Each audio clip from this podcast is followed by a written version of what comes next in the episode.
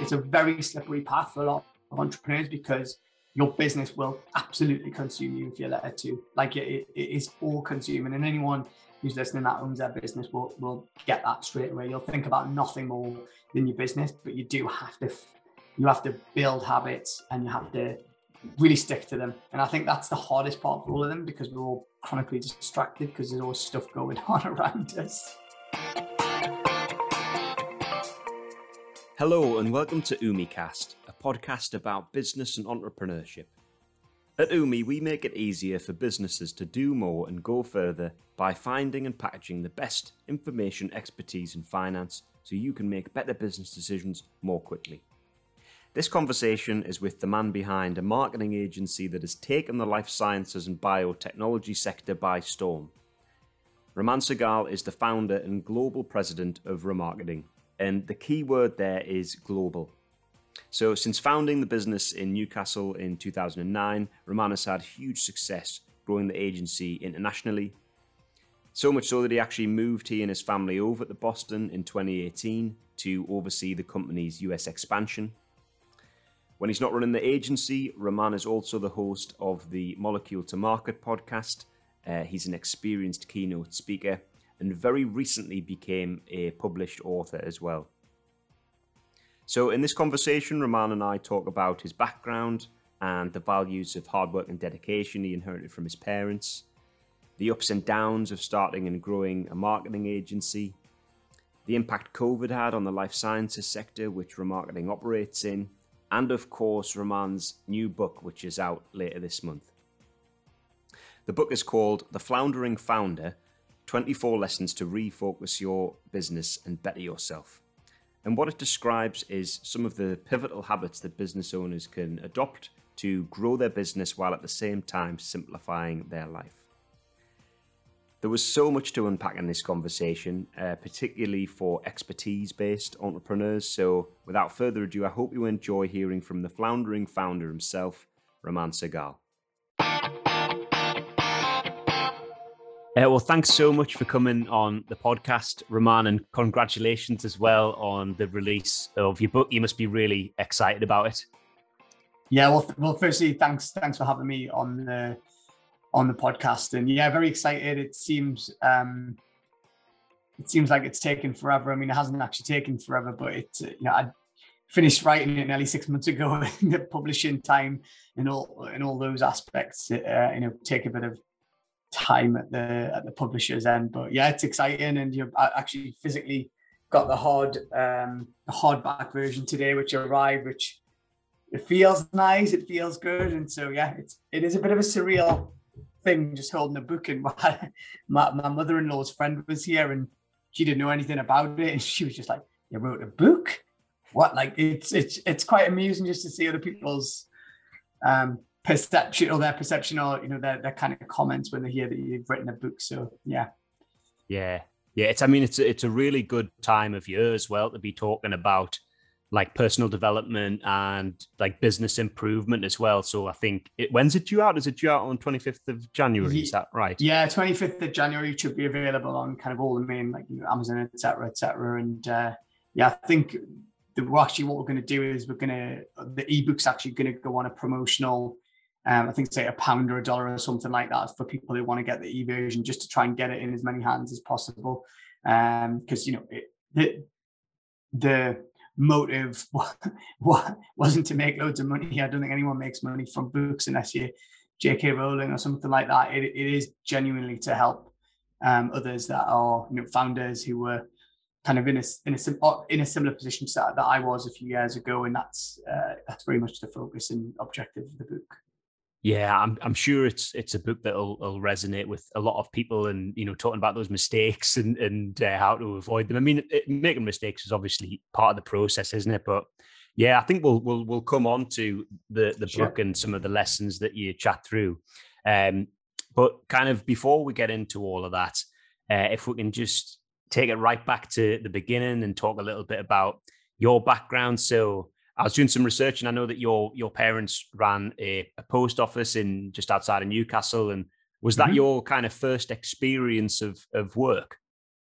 Yeah, yeah, you have done your research. Well done. Yeah, so um, yeah, my parent, my parents ran a post office in in the West End of Newcastle for you know the entirety of my childhood. Actually, I think they got it just before I was born, and you know, I, I think for many people that I've got, I never class my parents as entrepreneurs, right? And I just, but they were always at work and they were never on holiday, so you kind of you have that ingrained work ethic just by seeing your parents doing it every day. And you're very conscious as a parent of three kids now that i have to do the same and set the right example. And um, you know certainly what, lessons it gave me was i was working in the shop when i was seven years old so i laugh with my eight year old now and say when i was your age i was i was working and selling chocolate bars and all that kind of stuff in in the shop and um, you know, still to this day, my uh, my maths on that type, you know, numbers is is really good because you know, someone buys two Mars bars and gives you a quid. I mean, these days you wouldn't get any change, but in those days, you know, you might get twenty p back, and it, it gave you some basic lessons on you know kind of costing and profit and and all that type of stuff. So yeah, I, I don't I I never necessarily thought myself as an entrepreneur like from day one, but it's clearly in the DNA because you know I was it was like child labor when I was yeah. years old. yeah, I mean it's because it's it's super long hours, right? The, the post office has to be open every day for you know for for for any time that that, that someone may need to to go there. So did did I guess did your parents kind of instill those values in you, kind of that have served you really well in your own career? Would you say? Uh, yeah, I think you're absolutely right. I don't think I necessarily recognized it until about five years ago. I read a book by uh, Malcolm Gladwell called Outliers, which is a, a, pretty famous book, and it's it was quite it resonated with me because you know the kind of I think he tells a story of um, you know immigrant families in New York, but I can see I can see the the kind of parallels between you know in the UK where you've got you know an Indian family that you know work parents that had kids here to try and make a better life for them. You know that lots of my generation that are from born and bred in, in the UK, we've had that example of our parents just going to work every day, doing long hours. The business is fundamental to the family, and I think I didn't necessarily recognize the value of it probably until the last five years or so. Um, but obviously that, you know, just seeing my parents, you know, I, you know, I always remember on a Friday night, my brother and I would have, one of my brothers and I would have a, a scrap over who was going to sh- the shop in the next the next morning. And it was not neither of us wanted to do it because we didn't want to get out of bed at eight o'clock in the morning on a saturday. And you know wanted to just watch you know going live or whatever it was in the 80s and 90s um, but nevertheless one of us was always required in the shop on a on a Saturday morning. And actually, my eldest brother, you know, he ran he ran uh, clothing shops when he was 18 and 19. And again, you know, I remember being in in that shop and was selling clothing garments and stuff like that. And so yeah, it's it's funny looking back. Those those um, experiences are are certainly more influential than than you think. You know, and yeah, it's it's fascinating looking back now. Yeah, the kind of it, there's that sort of tension at the time of oh, I just want to be like a young a young kid, like all of the other young kids at school and stuff. But then actually, exactly. when you get out into the the world of work, you sort of probably suddenly realizing, oh wow, I've got all of these like attributes that I just thought that was how everyone was, but I'm sort of beginning to set myself apart now. So yeah, you probably yeah you probably have a, a greater appreciation for it now uh, than absolutely, you did previously. Absolutely. Cool, cool. So in terms of marketing, then, which is obviously what you've spent the last um, well, you know, 15, 15 years or so uh, sort of embroiled in. So what attracted you to to, to marketing and and, and uh, how did that sort of journey begin for you? Yeah, I mean, it, unfortunately for me, it's probably more than 20 years now. It's, you know, I'm showing my age a little bit, but the, um, you know, I, I, I was chatting to my wife about this recently. I I, distinctly remember, I don't remember much from school other than just having fun and playing football with my pals and all that kind of stuff. And I did business studies at A level, and I remember we had a teacher called Mr. Armstrong, and there was a lesson we did on marketing, and I'd never heard of it or anything. I was probably 16 or something at the time. And he was talking about brand, and he was talking about, you know, a brand is a logo and it's, and you know, whatever. And they used McDonald's as the example. And I kept on asking him questions, saying, like, well, what do you mean? And how does this work? And and had a genuine curiosity for the concept of brand and marketing. And I and I remember leaving that lesson thinking, ah, this like this is really interesting. And that was probably the uh, other than the odd subject here and there. I, I, I remember distinctly having an affinity for understanding the kind of the influential part of it, but also what a brand means and how it can mean you know, to, to your audience and all that type of thing. And you know, Mr. Armstrong was a business teacher at A level. He wasn't an expert in marketing, but and he couldn't necessarily answer all the questions that I had. And that's not it's not a criticism. It's just like you know, he was there to just give the basics, and and that ultimately led me down the path of, um, you know, um, choosing marketing at, at university and went to Northumbria University. And I remember my mom's face when I told her she was I was going to do marketing, and you know, a lot of the uh, Indian families in the northeast used to work at the markets. They did, you know, on the quayside, and she was like, or you get she just didn't have clue. She's like, Are you gonna go and work on the markets and sell, you know, and sell stuff? And I was like, No, no, it's not that, it's something different. And and I think she really worried for me at the time because she wanted me to do my brother was a lawyer, my all that kind of stuff. She wanted me to do a a classic like a professional, do finance, become an accountant. You know, I wasn't bright enough to be a doctor, but you know, that type of that type of um you know, there's a distinct relation between the qualification and the profession with marketing just felt very, but I kind of followed my, um, my passion to an extent and what, what grabbed my curiosity. And, uh, you know, and I, and I, and I genuinely loved doing marketing at Northumbria University and I learned a great deal. Um, I have very fond memories of, of going to university. Thank, thankfully, it was before it was crazy expensive, you know. Yeah, um, yeah. So it didn't and have pre, and pre sort of um, pre kind of uh, social media and all of all of that as well. Absolutely. So like you know we we have very uh, clear ideas about what marketing is and how businesses use it now, but um, it was very different landscape, right? Uh, back when you were studying. Uh, yeah, absolutely, and uh, you know you, you're right, and you know I think you know interesting enough, even my university experience, and I went traveling around the world a year later. It was all pre iPhone era, and it was early two thousands, late nineties, and I look back and actually I feel like my our experience was so much better for not having that the interruption and distraction of that technology. You know, I think you know I have pictures of when I went around the world and they're printed pictures. You know, they're not.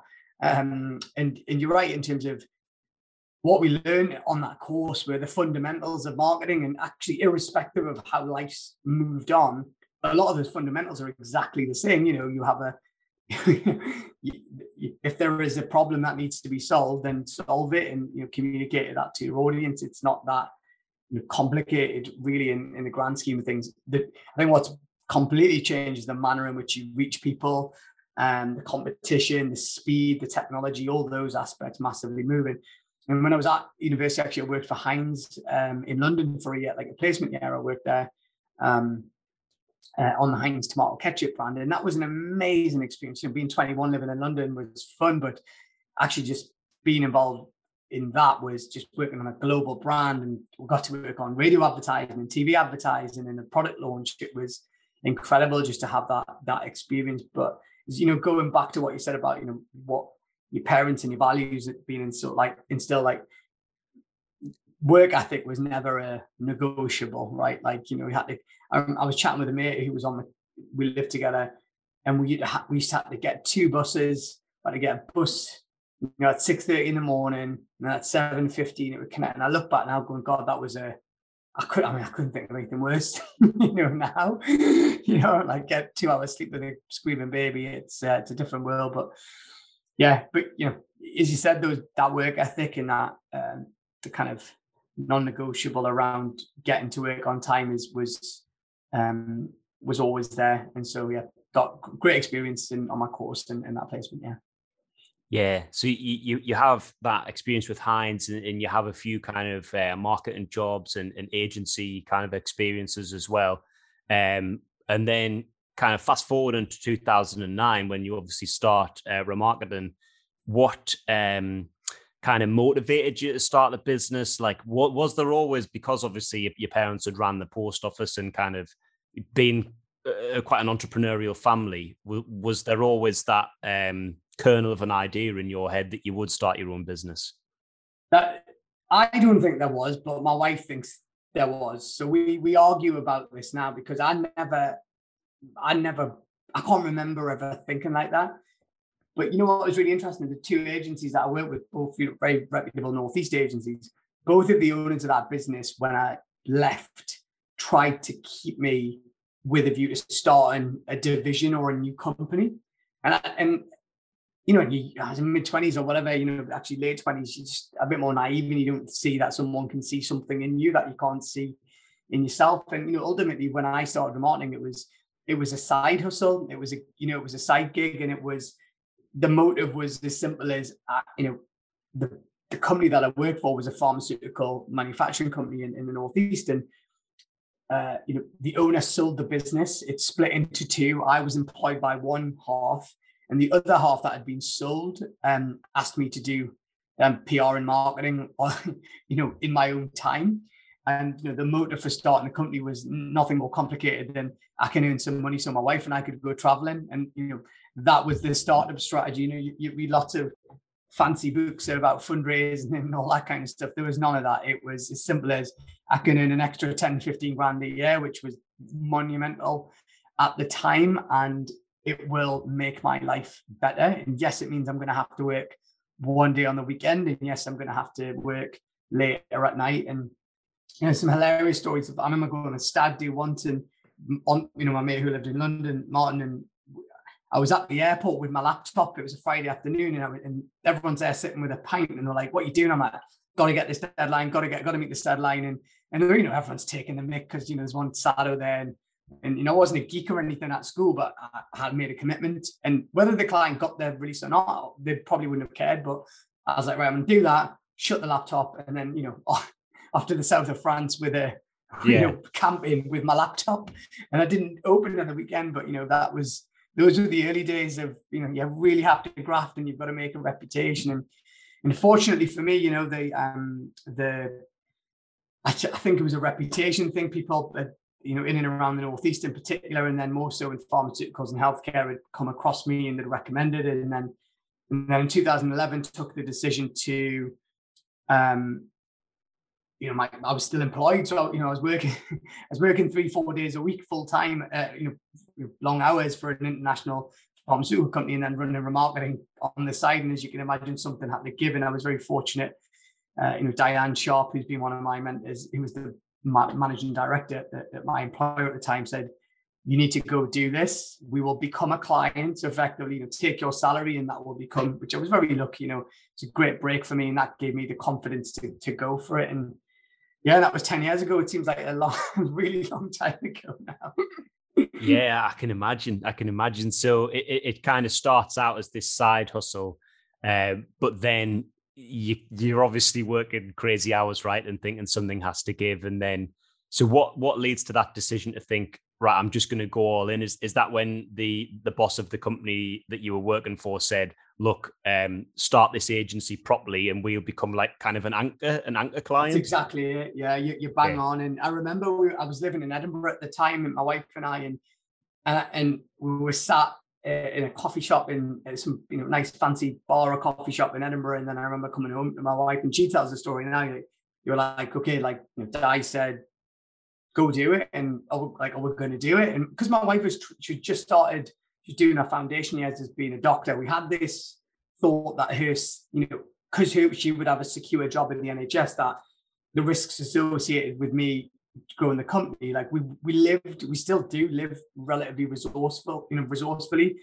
You know, yes we have a nice house and we've got like decent cars but we're not flashy or anything like that. We're quite conservative with with cash and stuff like that. And so i think we always knew that you know you know we could live comfortably on not loads. And you know unfortunately for me that was that you know sent me down a path you know and, and for the next four or five years you know it was just i call it blind chaotic growth. That's that's, that's what it was. You know, it was like you know kids in a sweet shop making it up, and I used a ton of freelancers and built my network, and and then eventually started employing some people, and you know it was they're great great times. You know, I, I look at some young companies now, and I'm like, you've got to really cherish those first five or six years. They're so much fun because you are a bit like a toddler. You're a bit like a toddler working out the world, like and what you're going to be like and where you're going to play and And I, you know, I, I liken a business growth to like the growth you go through as an individual in life. It's a maturity piece, and it was really really fun. And uh, you know, we created some great work, and but we had no direction. That was you know that was the thing that you know. I'm not saying I wish it we did it differently because actually that was part of the mistakes that lead you to make smarter decisions. But that chaos that we ensued was just a laugh. It was great. You know, I don't regret it for one second. And, you know, it was, I'm sure I could have gone on this path quicker, but had, had a hell of a lot of fun doing that stuff and met some great people. Yeah. You, you, you have to go through those moments, I think, don't you? Like there's, uh, like you say, there's reading, there's, there's, there's reading around, uh, running a business and then there's running and then there's running a business and and obviously there, there's kind of like it's the tip of the iceberg isn't it where you can kind of see maybe 10 15% of the issues that might come up but there's like 85% beneath the exactly, surface yeah. so yeah so you've got you, have got to go through that and I, I think what's interesting as well uh, Raman is that you know the the life sciences focus of the agency wasn't necessarily like a pivot it was kind of because you had that experience that was why you decided to specialize. And I think there's a there's a really interesting point to be made around um, marketing agencies. There is a lot of them. The competition is is crazy, as as I'm sure you know. Um, so was was part of the life sciences focus obviously that you had the experience, and then also to kind of set you guys apart a little bit from the other agencies out there. Yeah, you're right. I mean, we we did pivot in from an external perspective, but we did always have a solid core of life science companies, and we were very successful in that space. That that was the they used to pay the wages, they used to keep the lights on those clients, and then we did loads of fancy, fun stuff on top of that. But they were a bit choppier, to be honest with you. Um, and you know, there's I mean, obviously, mentioned the book before, and you know, the, I think one of the first couple of chapters in the book, I, I, I, take the reader through where we were at at that. And what we did was an analysis of, you know, effectively the high maintenance clients versus the low maintenance clients in the you know at a versus high and low profit and what what I worked out. I remember doing this and we'd lost a couple of pitches and just something didn't feel right and you know we did this analysis and worked out actually 50 half of our clients that we had no problem with that were great to work with that we actually made money on were all in the life science and industrial space actually left. So like you know we are a life science agency but we don't do doctors and patients and products. We're, we're much more in the supply chain. And that was very much the moment that we decided right we're going to just you know we're going to just be as kind of niche and focused as possible we also picked up a bit of international work at that point in time as well um so from that perspective, that really excited me. That was a massive motivator me because I love traveling. You know, as, as, childish as it sounds, like I loved getting on a plane and going away for international business. Yeah. And so did the team.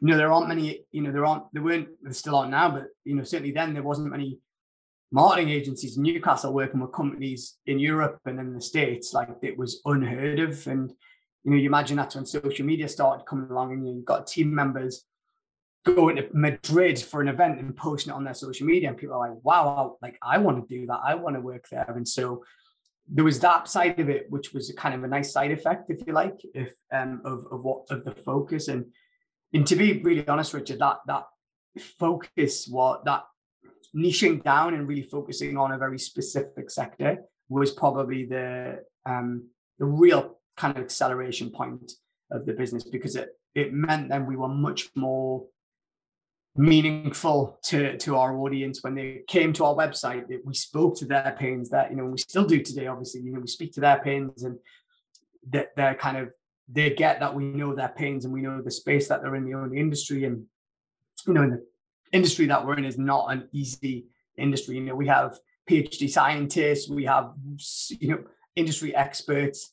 You know there's there's a massive cost associated that would put off 99% of agencies because they just wouldn't pay you know the the kind of going rate for top notch scientific pharmaceutical people in a in an agency. But that was the path that we chose. And and yeah and it you know ultimately led us to a, a real acceleration i think over the last six years of you know growth i, I just yeah i didn't see it coming at that that speed i have to say.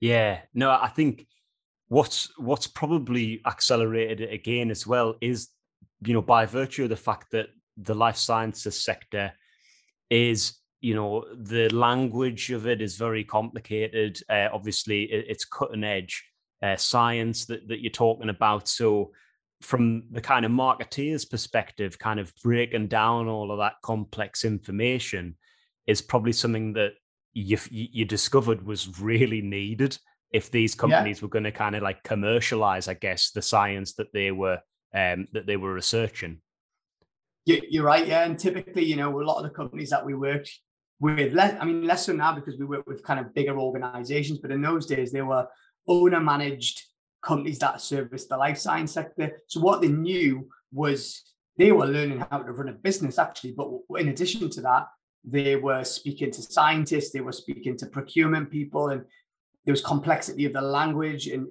it, it, is a barrier to entry because you've got to know the regulations you've got to know what you can and can't say. You can't just blag it. Luckily for me i've been doing it for six seven years by this point and actually my you know my relationship with this industry goes back to my first ever job which was in 2002 so i mean you know, genuinely i've been doing this for nearly 20 years. And so that was a that was also obviously appealing to a buyer because I could have that conversation at an industry level because I knew the market, I knew the players, I knew the competition, and you know, if you're speaking to you know one agency that really knows the sector and one that doesn't, you know, a buyer can pick that up very, very yeah. quickly. You can't just you can't just blag it. You're right, and and you're right. You know, part of the fun was helping them go through that on that journey and kind of simplifying their message and actually making it more meaningful. And sometimes it's about saying that you don't need to make it too technical because the buyer might not be technical it might be an influencer, but the buyer might be someone completely different. And it's a real eye opener for a lot of companies that just don't know how marketing works. And that's part of our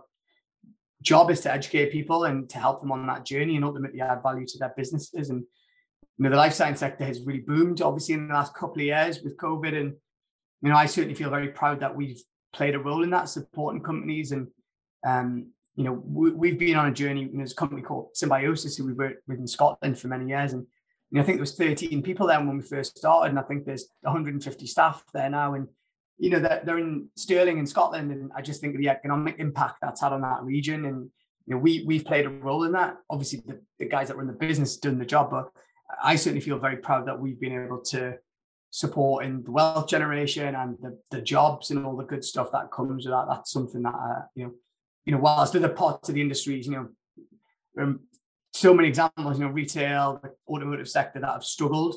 Like it's one of those, you know, great sectors that thankfully has boomed, especially in the last couple of years during difficult times during the pandemic as well.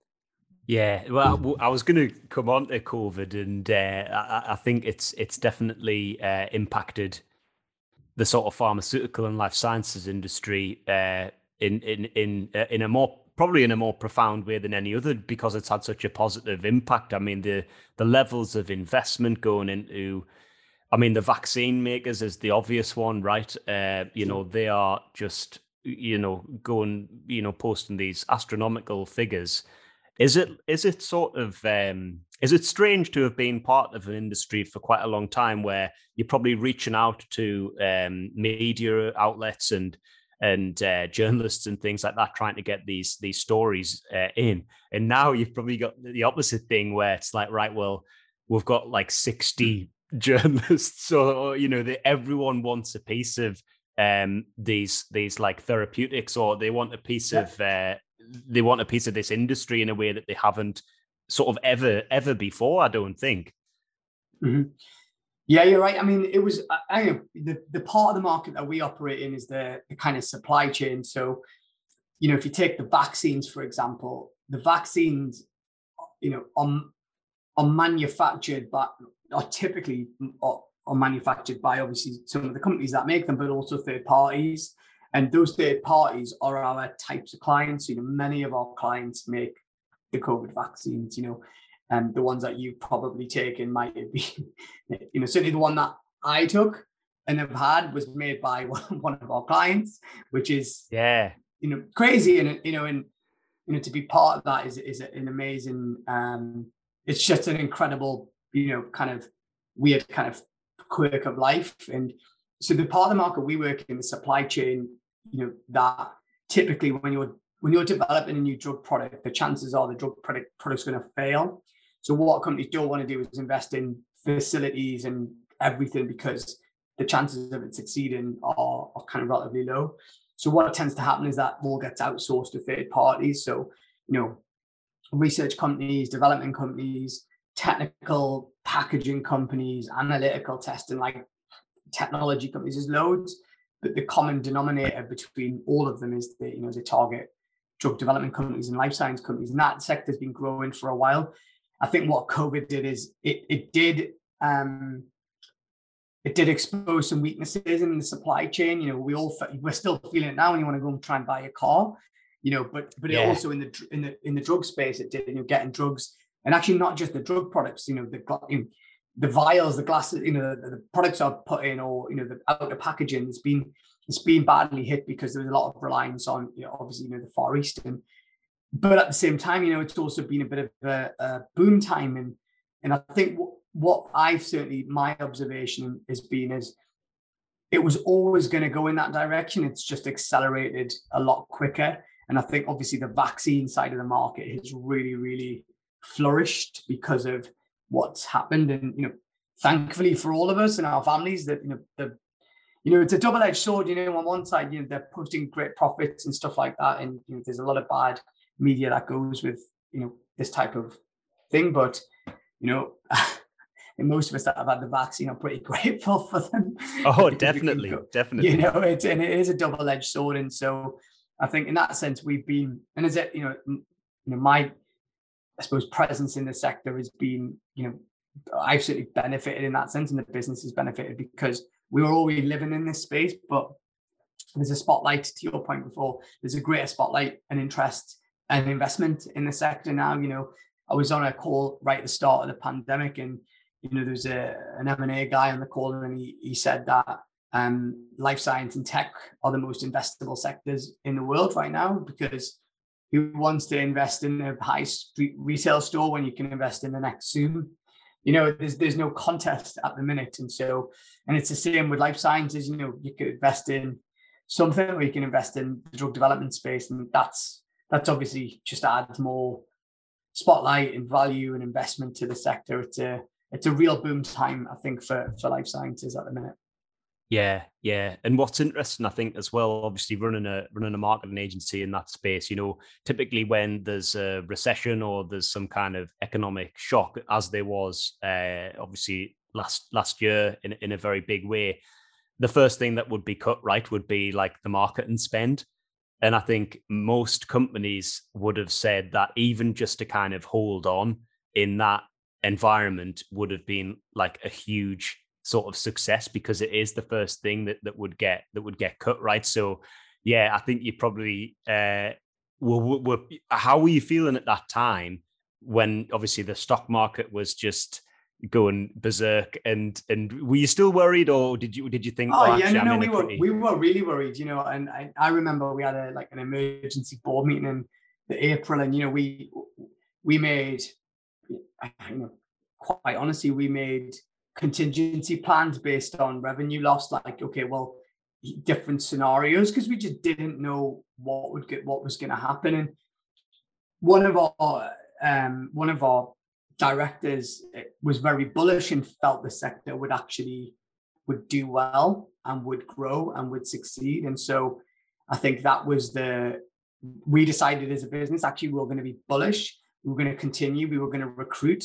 We didn't furlough one person. We didn't let anyone go. We actually almost doubled our team in the last year. And so we did take a very courageous, I'm going to say courageous view. We, we didn't we didn't need a handout for anyone. I mean, you know, I, I I think what frustrates me is I think I think thank you know certainly the UK companies that couldn't operate. You know, my best friend is in the hospitality sector. They needed the help of the government, but I think what I found quite difficult to swallow is I think a lot of businesses it took advantage of the furlough scheme a little bit, and uh, that that it is what it is, and no one will ever necessarily care as life goes on. But we we did try to take the view that we were going to invest in our people and stick stick it out together. And I suppose what happened, you know, there's a few nuances. Obviously, the sector we worked in went, you know, kind of was needed more than ever. Actually, that's ultimately what it is. You know, people still got sick, and then obviously the vaccine piece came into the market, and there's greater focus on vac- like mRNA te- technology that you have now, which again is just driving growth in the space that we operate in.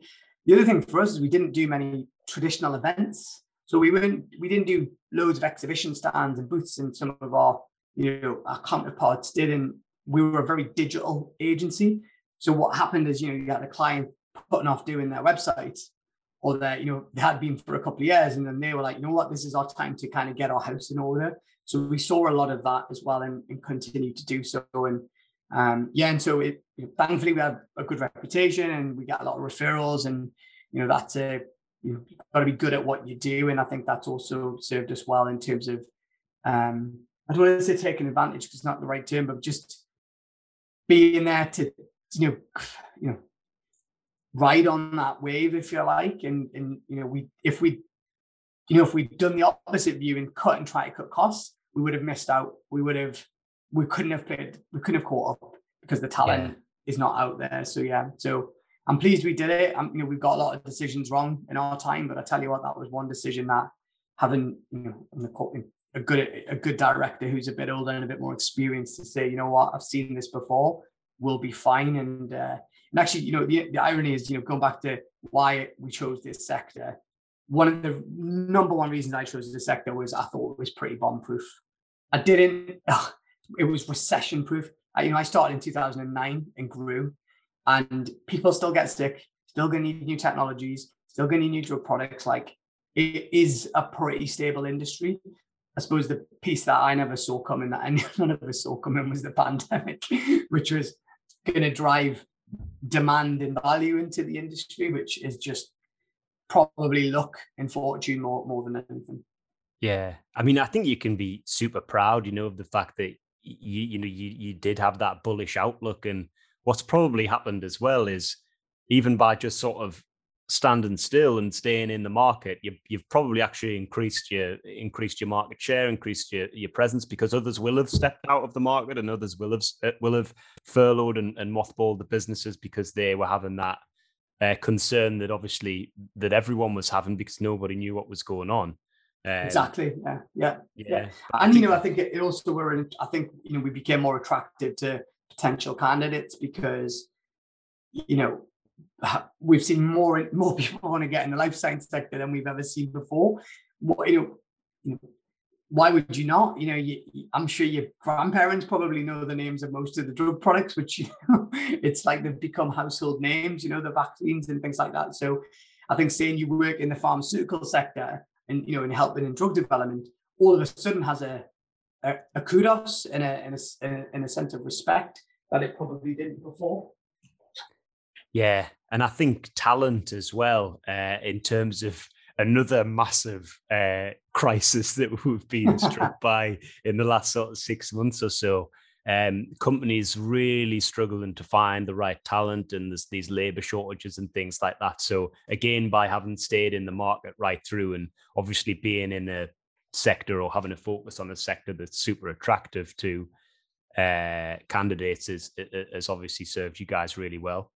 Yeah, I know it, it has. I mean, don't get me wrong. You know, we've we've also felt the force of the kind of great resignation piece as well. And you know, we've we've lost Steve team members that have been with us a long time. And I think what's difficult for people, and even you know, I think you know, I probably felt this is it's difficult to separate working from home and all the COVID stress that comes with that with with your actual job and what's re- like what what was the key thing that kind of you know that you really did like about that period of life and i think it is a really tricky one for people and i think we're coming out of that pandemic now and i think a lot of people have reassessed their life and where they want to live what they want to do what career they've got and i think it's natural for people to say right well i want to try something different because that was a stressful period um, what what we've tried to do throughout the period is just be a really thoughtful employer you know i think even if you ask people that have left our business, you'll not, hopefully, you would not hear that we're a bad bunch of people or any or, you know anything like that. We, you know, we did loads of nice things for our team, whether it was sending little gifts or you know giving them time off, and you know we kind of recognized that our responsibility wasn't just about paying wages, was about looking after people's physical and mental health, and also just being a nice person. And you know, for example, you know, I know one of you know, I had people like gave everyone a voucher to buy new bedding, which sounds a bit crazy, but the idea being it was to encourage people to buy new bedding so they would get enough rest because we were finding people were doing silly hours and that we didn't want to encourage that type of behavior. And yeah, and so and we're all now adapting to like, you know, do you go back to the office, do you work from home and all that kind of stuff. Like and we have a hybrid model now, which we're still getting used to. so it's no different to most businesses. Yeah, yeah. Hybrid meetings are fun, aren't they? Where some people are in the office and some people are remote, and it's yeah. like, right, who's talking at the moment? yeah, so yeah, we're all, yeah, we're all still getting getting used to that. I think so. Um, one of the other things I wanted to mention was um, the way that you've expanded the business internationally, and obviously this is a journey you've been on for a while. Um, having your first clients uh, some years ago over in the states, and obviously uh, so you moved to Boston three years ago. I know you're obviously you're back in the UK at the moment, but what was um, what was that like to to to kind of up sticks with the family and and, and move over there? Completely new city. Uh, obviously, you, you, had your clients there, but I, I imagine it was quite a big uh, big decision to make. Oh yeah, I mean, I, you know, it's easy to look back in hindsight and say it was a great decision, but you know, you know, we were absolutely. I had no idea how it was going to go, and I, I kind of just got to roll the dice in life sometimes, right, and just see how it goes. And for me, I I could. I, suppose there was two aspects to it. There was one which was I could see the potential of the business and having a presence in the US, and I felt I was well qualified to go there and actually really um, lead that charge. I've seen a lot of companies hire people in the US and like a salesperson, and it they spend a lot of money. It doesn't work, and so you know I decided that I thought I could do a good job. So, you know, I, hired a manager after a six month process, we hired a managing director in the UK to effectively run the business. And that would free me up to go to the US. And um, to the business side of things was, was daunting and exciting and I had no idea where it was going to go. But actually, to be honest with you, I was also, it was an adventure for my family. You know, I, I didn't necessarily always want to live in America. You know, you meet people like, oh, I've always wanted, I didn't, I didn't necessarily have that desire, but I, um, I quite like the idea of living somewhere else with my kids and my wife. And, you know, Boston is an amazing place, and we were, I think, we were very fortunate to go to Boston rather than other parts of the US. I mean, I don't think if the option was you know the deep south i don't think that would have been the right place for me personally but actually as a family you know boston's very feels very european feels very british there's a good expat community there and we really enjoy life there. And it's um, it's been a very um, a, a, incredible journey actually as a family, as much as the business. You know, the business is a completely different animal three years later, and you know it's probably three or four times the size. It's twice as many people. It it really is a different company, and we're not little. You know, we're 55 people today. Next time I see you, we'll probably be 60 people. You know, it's we are a very fast growing company, but that adventure of just traveling around the US and obviously COVID, like anyone was a it was a spanner in the works and grounded us for a while. And you know, it wasn't great being away from the family in the UK for two years. And you know, trying back at the minute is you know spending you know his parents get old and you want to spend some time with them and all that kind of stuff. And you know, to your point about remote working, it also doesn't really matter where you are anymore because no one cares. And so I, you know, you know the benefit of being in the US was a bit limited actually because I couldn't travel and see people because everyone's working from home. But you know, it's it's great. I'd certainly, you know, one thing I'd say about Northeast businesses is it's not a criticism, but it's more of a I don't think Northeast businesses think big enough. I think there's quite a mentality around, well, we'll make it local or we'll make it regionally, and they don't think there's a bigger world out there. And you know, certainly as long as it's an exportable service, we've certainly seen the benefit of that. And you know, I, I don't think maybe two percent of our business is in the in the northeast now. We do have a, a significant portion in the UK, but I mean, what I did not want to be reliant on was the northeast economy. You know, you have a lot of really good marketing agencies, very competitive, but there ain't that much to go around. Whereas in my mind, there was a whole big world out there. that we could go after. And and international business, in my in my opinion, is just exciting. You know, like my my calls on a daily basis are literally with people all over the world, and I never ever like take that for granted. You know, you know, we have clients. I was on a call yesterday with a client in Korea, and then I've got a call with a client in California this afternoon. And then we've got I was on a call with a client in Brazil the other day, and I'm like, this is awesome. This is like, this is the fun part of doing business, international business and marketing, and you know, certainly for me anyway, this is I'm kind of I got what I wished for, so I can't complain.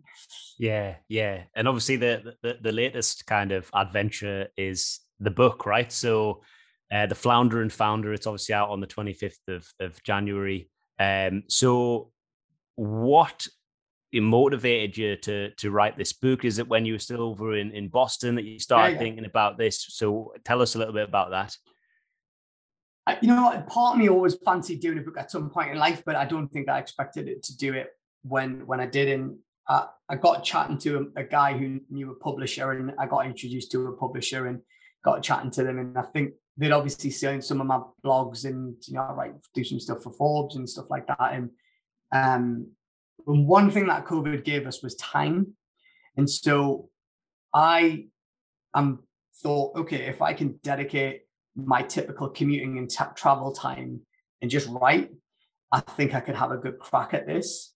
And you know, I had no idea what I was going to write about. Like honestly, I didn't have a clue. And you know, then went through that process of creative process of changing my mind every five minutes. But you know, for all intents and purposes, I spent six forty-five to seven forty-five every single day for a year working on the book. And it, you know, part of the narrative in the story is if you, you know, you you can do anything you want if you set your mind to it and you actually make time for it. That's the key in all of it. You know, same with anything in life, you know, exercise and diet and whatever, like you've got to do it and you've got to stick to it. And so, so yeah, and you know, the books ended up being, uh, you know, very much aimed at um, people that are starting you know, that are in the journey of service companies. So, you know, whether it's marketing or recruitment or tech or whatever. And you know, like myself, they're often experts and technicians by trade and they haven't got a clue how to run a business. They just make it up, just like we were in the first few years. And what I've found in my experience of, of speaking to like-minded people, you know, entrepreneurs and business owners is they often hit a bit of a, a crossroads or a juncture and they're kind of like, well, where do I go now? And it's all too much and they're not spending enough time on the business and they're too much kind of doing you know, or themselves, you know, they've probably done five years, they've gone five years, but they've never been on a course or they've never read a book or whatever. And and for me, my own personal journey was when I got to that point, I went on a path that benefited the journey, uh, benefited the business, but also benefited me personally because I took the time to invest in myself. And so that's effectively what the book is. You know, it's you know, it's 24 lessons of you know how to better your business and or how to refocus your business and, and better yourself. And I try to write it in a way that is really practical and real and it doesn't have fancy words that you won't understand. It's very much designed for normal people that just you know need a bit of support and might help them. And certainly the feedback that I've got is so far on those that i've read the book is it's really helped them. You know, the second half of the book is all about effectively personal development and investing in yourself. It's applicable to anyone, whereas the first half is very much based on founders of, of, growing companies. And and you know it's based on all the mistakes quite honestly that i've made. And if i did it all again this is the 20% that i would do that. I know makes 80% of the impact. So um, I, I, genuinely wanted to capture all of that and share it with the world and, and do it in a way that was authentic and real. And you know i've got lots of honest story stuff that people won't know about me in there. Um, and i've tried to make it as snappy as possible as well so the chapters are pretty short and 24 of them. You know, my head, I was like, right, if you read 10 or 15 minutes a day, 10 minutes a day, you'll get through a chapter. So, you know, within a month, not even a month, actually 20 days, you'll probably be done. And those are the types of books that I like. And, you know, entrepreneurs are busy people. And so I kind of tried to write it for like almost an audience like myself that would do that. But yeah, it's been a great journey. And, you know, I'm, I'm I have no idea how it's going to go. And I'm, I don't have crazy expectations. I'm just enjoying the journey and, and I said before, getting an actual copy in my hand. Yesterday was a very surreal moment. Yeah, it's like a, it's a, it, I imagine it's like a, just a phenomenal achievement because I think, like you say, a lot of people have that ambition to to write a book, but you kind of sit down at the desk with the the piece of paper or you know at the laptop ready to type away and kind of all of your good ideas just go out your head and and it's that it's that grind as well day after day after day after day after day of just like committing to this this project and i think yeah. like that's i imagine you're probably feeling at the moment like that's the reward in a way obviously if yeah, if, yeah. if if if, uh, if it's well received and and people buy the book like fantastic but like I guess the achievement is almost in finishing the project in a way. Yeah, no, you're right. And you know, the the discipline required was, you know, I like in the, you know, I've run a few marathons, and you really have to be disciplined with the training and stuff like that. And it's almost the same. It's the same process. And you know, I did enjoy it. Like I didn't hate the process. I love writing, and I love coming up and working with the editing team and them giving us some feedback and uh, the process was actually quite enjoyable. It wasn't as painful. I think the reason it wasn't as painful is because I just kept doing it. And I, you know, the, the, the fundamental premise of the book is don't don't die with regrets. And, and this is, you know, this is an example of that. I'm like, well, I'm not waiting until I'm 70 to do this because I might not have the energy or the desire. So I'm kind of like, right, well, life's given us thrown a curveball with COVID. I have a, a gift of time. How can I use it effectively? So I, you know, and I certainly encourage people to who are anyone that's kind of stuck at a bit of juncture in their life of deciding what to do and maybe going through a tricky time, like I was actually at that juncture. Like I think it might help people. And it was awesome yesterday because one one guy who I know who read one of the early versions of the book, he posted something on LinkedIn yesterday and said, "I'm reading this book. I'm trying to read more this year." Um, it's a hard act to follow after reading the best book that I've ever read. And he tagged my book on it. And I was like, oh my God, that is like the most weird thing ever. And like, it's almost like a goosebump moment that someone would be, um, you know, with the publisher, they, they do this thing at the start where they ask you what the what the perfect goal is, and or like you know what the moment would be. And I was like, that someone someone's life has changed by the book. Like I've read books, I've read so many books that have changed my life, and I'm mm. so grateful for those authors. And it was just a bit um it's incredibly humbling to see that. And you know, the, the guy who's read the book, he's not he's not read the final version. He read like a, a kind of a, a, kind of first version, and it really made an impact on his life. So it was just it was amazing to see that kind of um, impact and endorsement. It's uh, yeah, very humbling experience.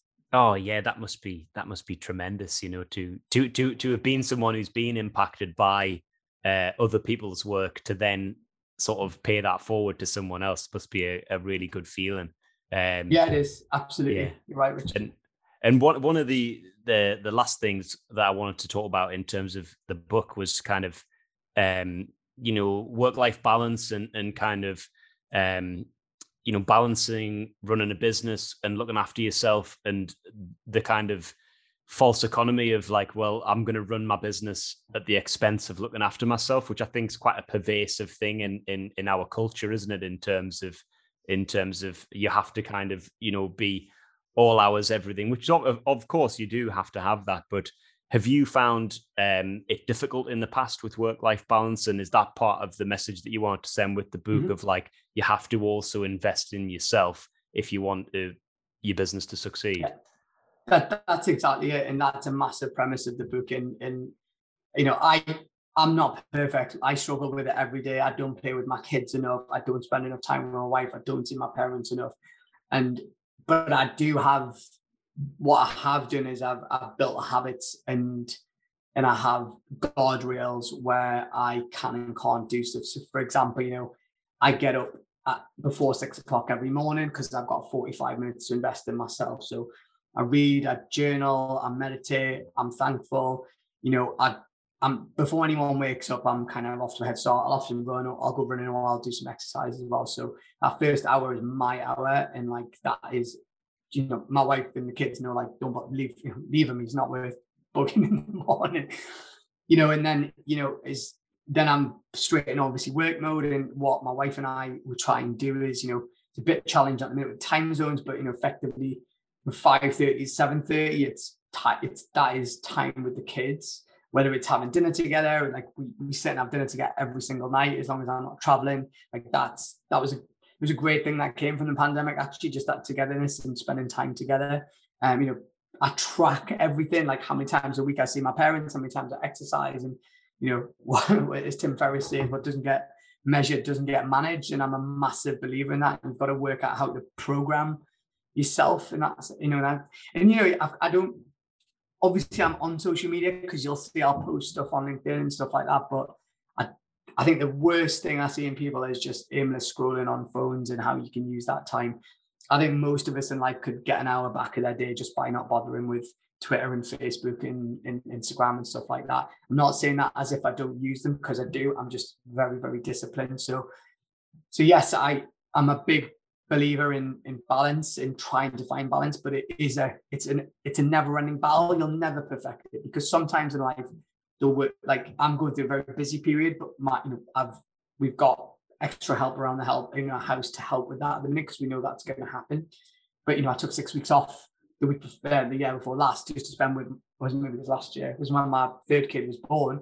I took six weeks off and I spent six weeks with my kids and my family. And that you, you could argue that's too extreme. So like I suppose being mindful of it and building habits that kind of ultimately give you the right type of actions, I think is the most important thing. And um, and actually, you know, the, the funniest one is listening to podcasts. Like uh, you know, if there's one habit, you know, I really given you and I are talking now on a podcast interview, it's like it's greatest gift of learning, I think, that people don't take advantage of. And, you know, when I'm helping out in the kitchen, like if I'm cleaning the floor, you know, doing the floors after I'm helping my wife with the washing, or um, if I'm running, if I'm driving, if I'm traveling, if I'm commuting, I'm always listening to podcasts and I'm always learning. So I don't buy the excuse that people haven't got enough time to learn. You're just not using it not thinking about it in a smart way. Um, so yeah, so, get off your get off social media and listen to a useful podcast, and your life will be better for it. yeah, yeah. Listen to listen to this podcast or, or yes, your, well, your exactly, podcast. Richard, that would be that would be no, handy, no. My, my podcast isn't as good as yours. Yours is better, Richard. So listen to yours. And, Yeah, no, I I, to, I totally agree. I'm I'm I'm really I really am a, a podcast uh, convert, and I, I I think really what you're saying about building habits there and and and you know recognizing where you are just being consumed by the business because you obviously you want it to succeed but if that's at the expense of like family time and those things that you care about then you're kind of on a bit of a hiding to nothing aren't you? So uh brilliant i think that's a really i think that's a really good place to end Raman so yeah thanks so much for coming on and telling us your story and uh, and good luck as well. Good luck with with the business over the next year or so, and good luck with the the, the launch of the book as well. Uh, um, and where can people obviously get in touch with you, or where can people get the book if they want to sort of find out more?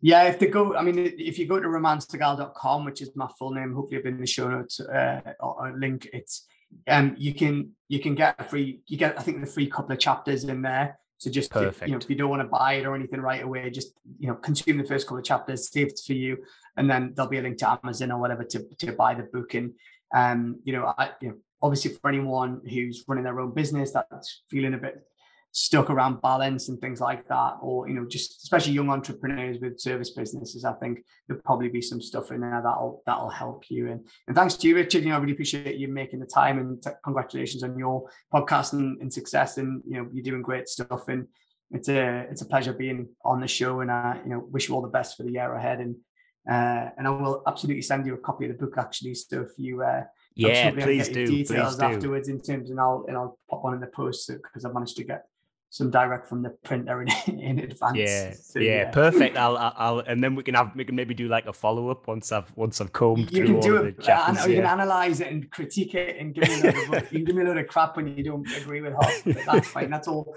I'm waiting for the one star review on Amazon. You know, like that's what I'm waiting for. Yeah, and, uh, like, yeah. and I'll probably just not be able to sleep for a month when I read it. So it'll probably yeah. be some irate ex staff member, I suspect. So. oh, okay. Yeah. Hopefully not. Hopefully that doesn't happen. So yeah. All the all the best, Raman. Thanks so much again, and take care. Thank you. Yeah. Take care.